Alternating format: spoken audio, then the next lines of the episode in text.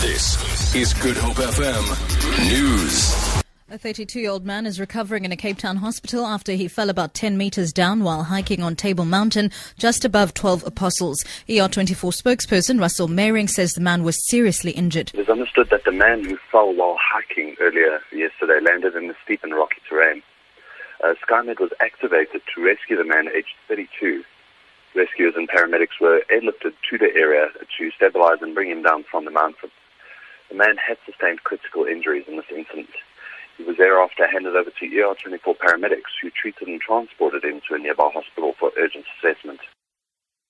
The ANC Youth League has hit out at former Deputy President Kgalema Motlanthe's comments that President Jacob Zuma should explain why he removed Nhlanhla as finance minister. The league's leader, Collen Maine, says President Zuma and the National Working Committee of the ANC have clarified what happened. Earlier, business leaders criticized Maine after he claimed that the removal of Nene hadn't caused the rand and markets to plummet. He was commenting on Motlanthe's interview with Al Jazeera when he urged President Zuma to come clean and explain the real reasons he removed Nene. Maine has described Motlanthe's comments as hypocritical.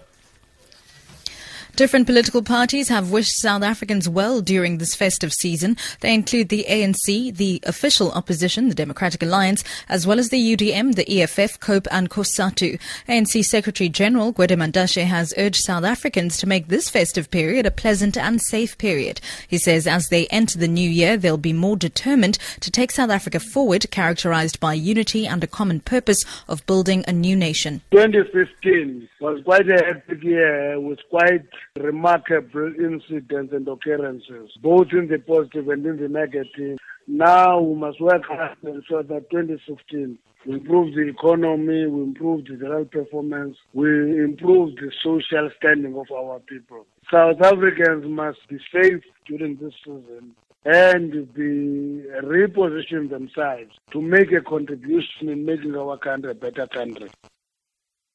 And finally, Namibia's cabinet has directed the Agriculture, Water and Forestry Minister to implement a subsidy scheme for resettled affirmative action loan scheme and commercial farmers. This is in an effort to aid drought-stricken areas south of the veterinary cordon fence in the north of the country. The scheme targets will be implemented next week. For Good Hope FM News, I'm Sibs Matiela.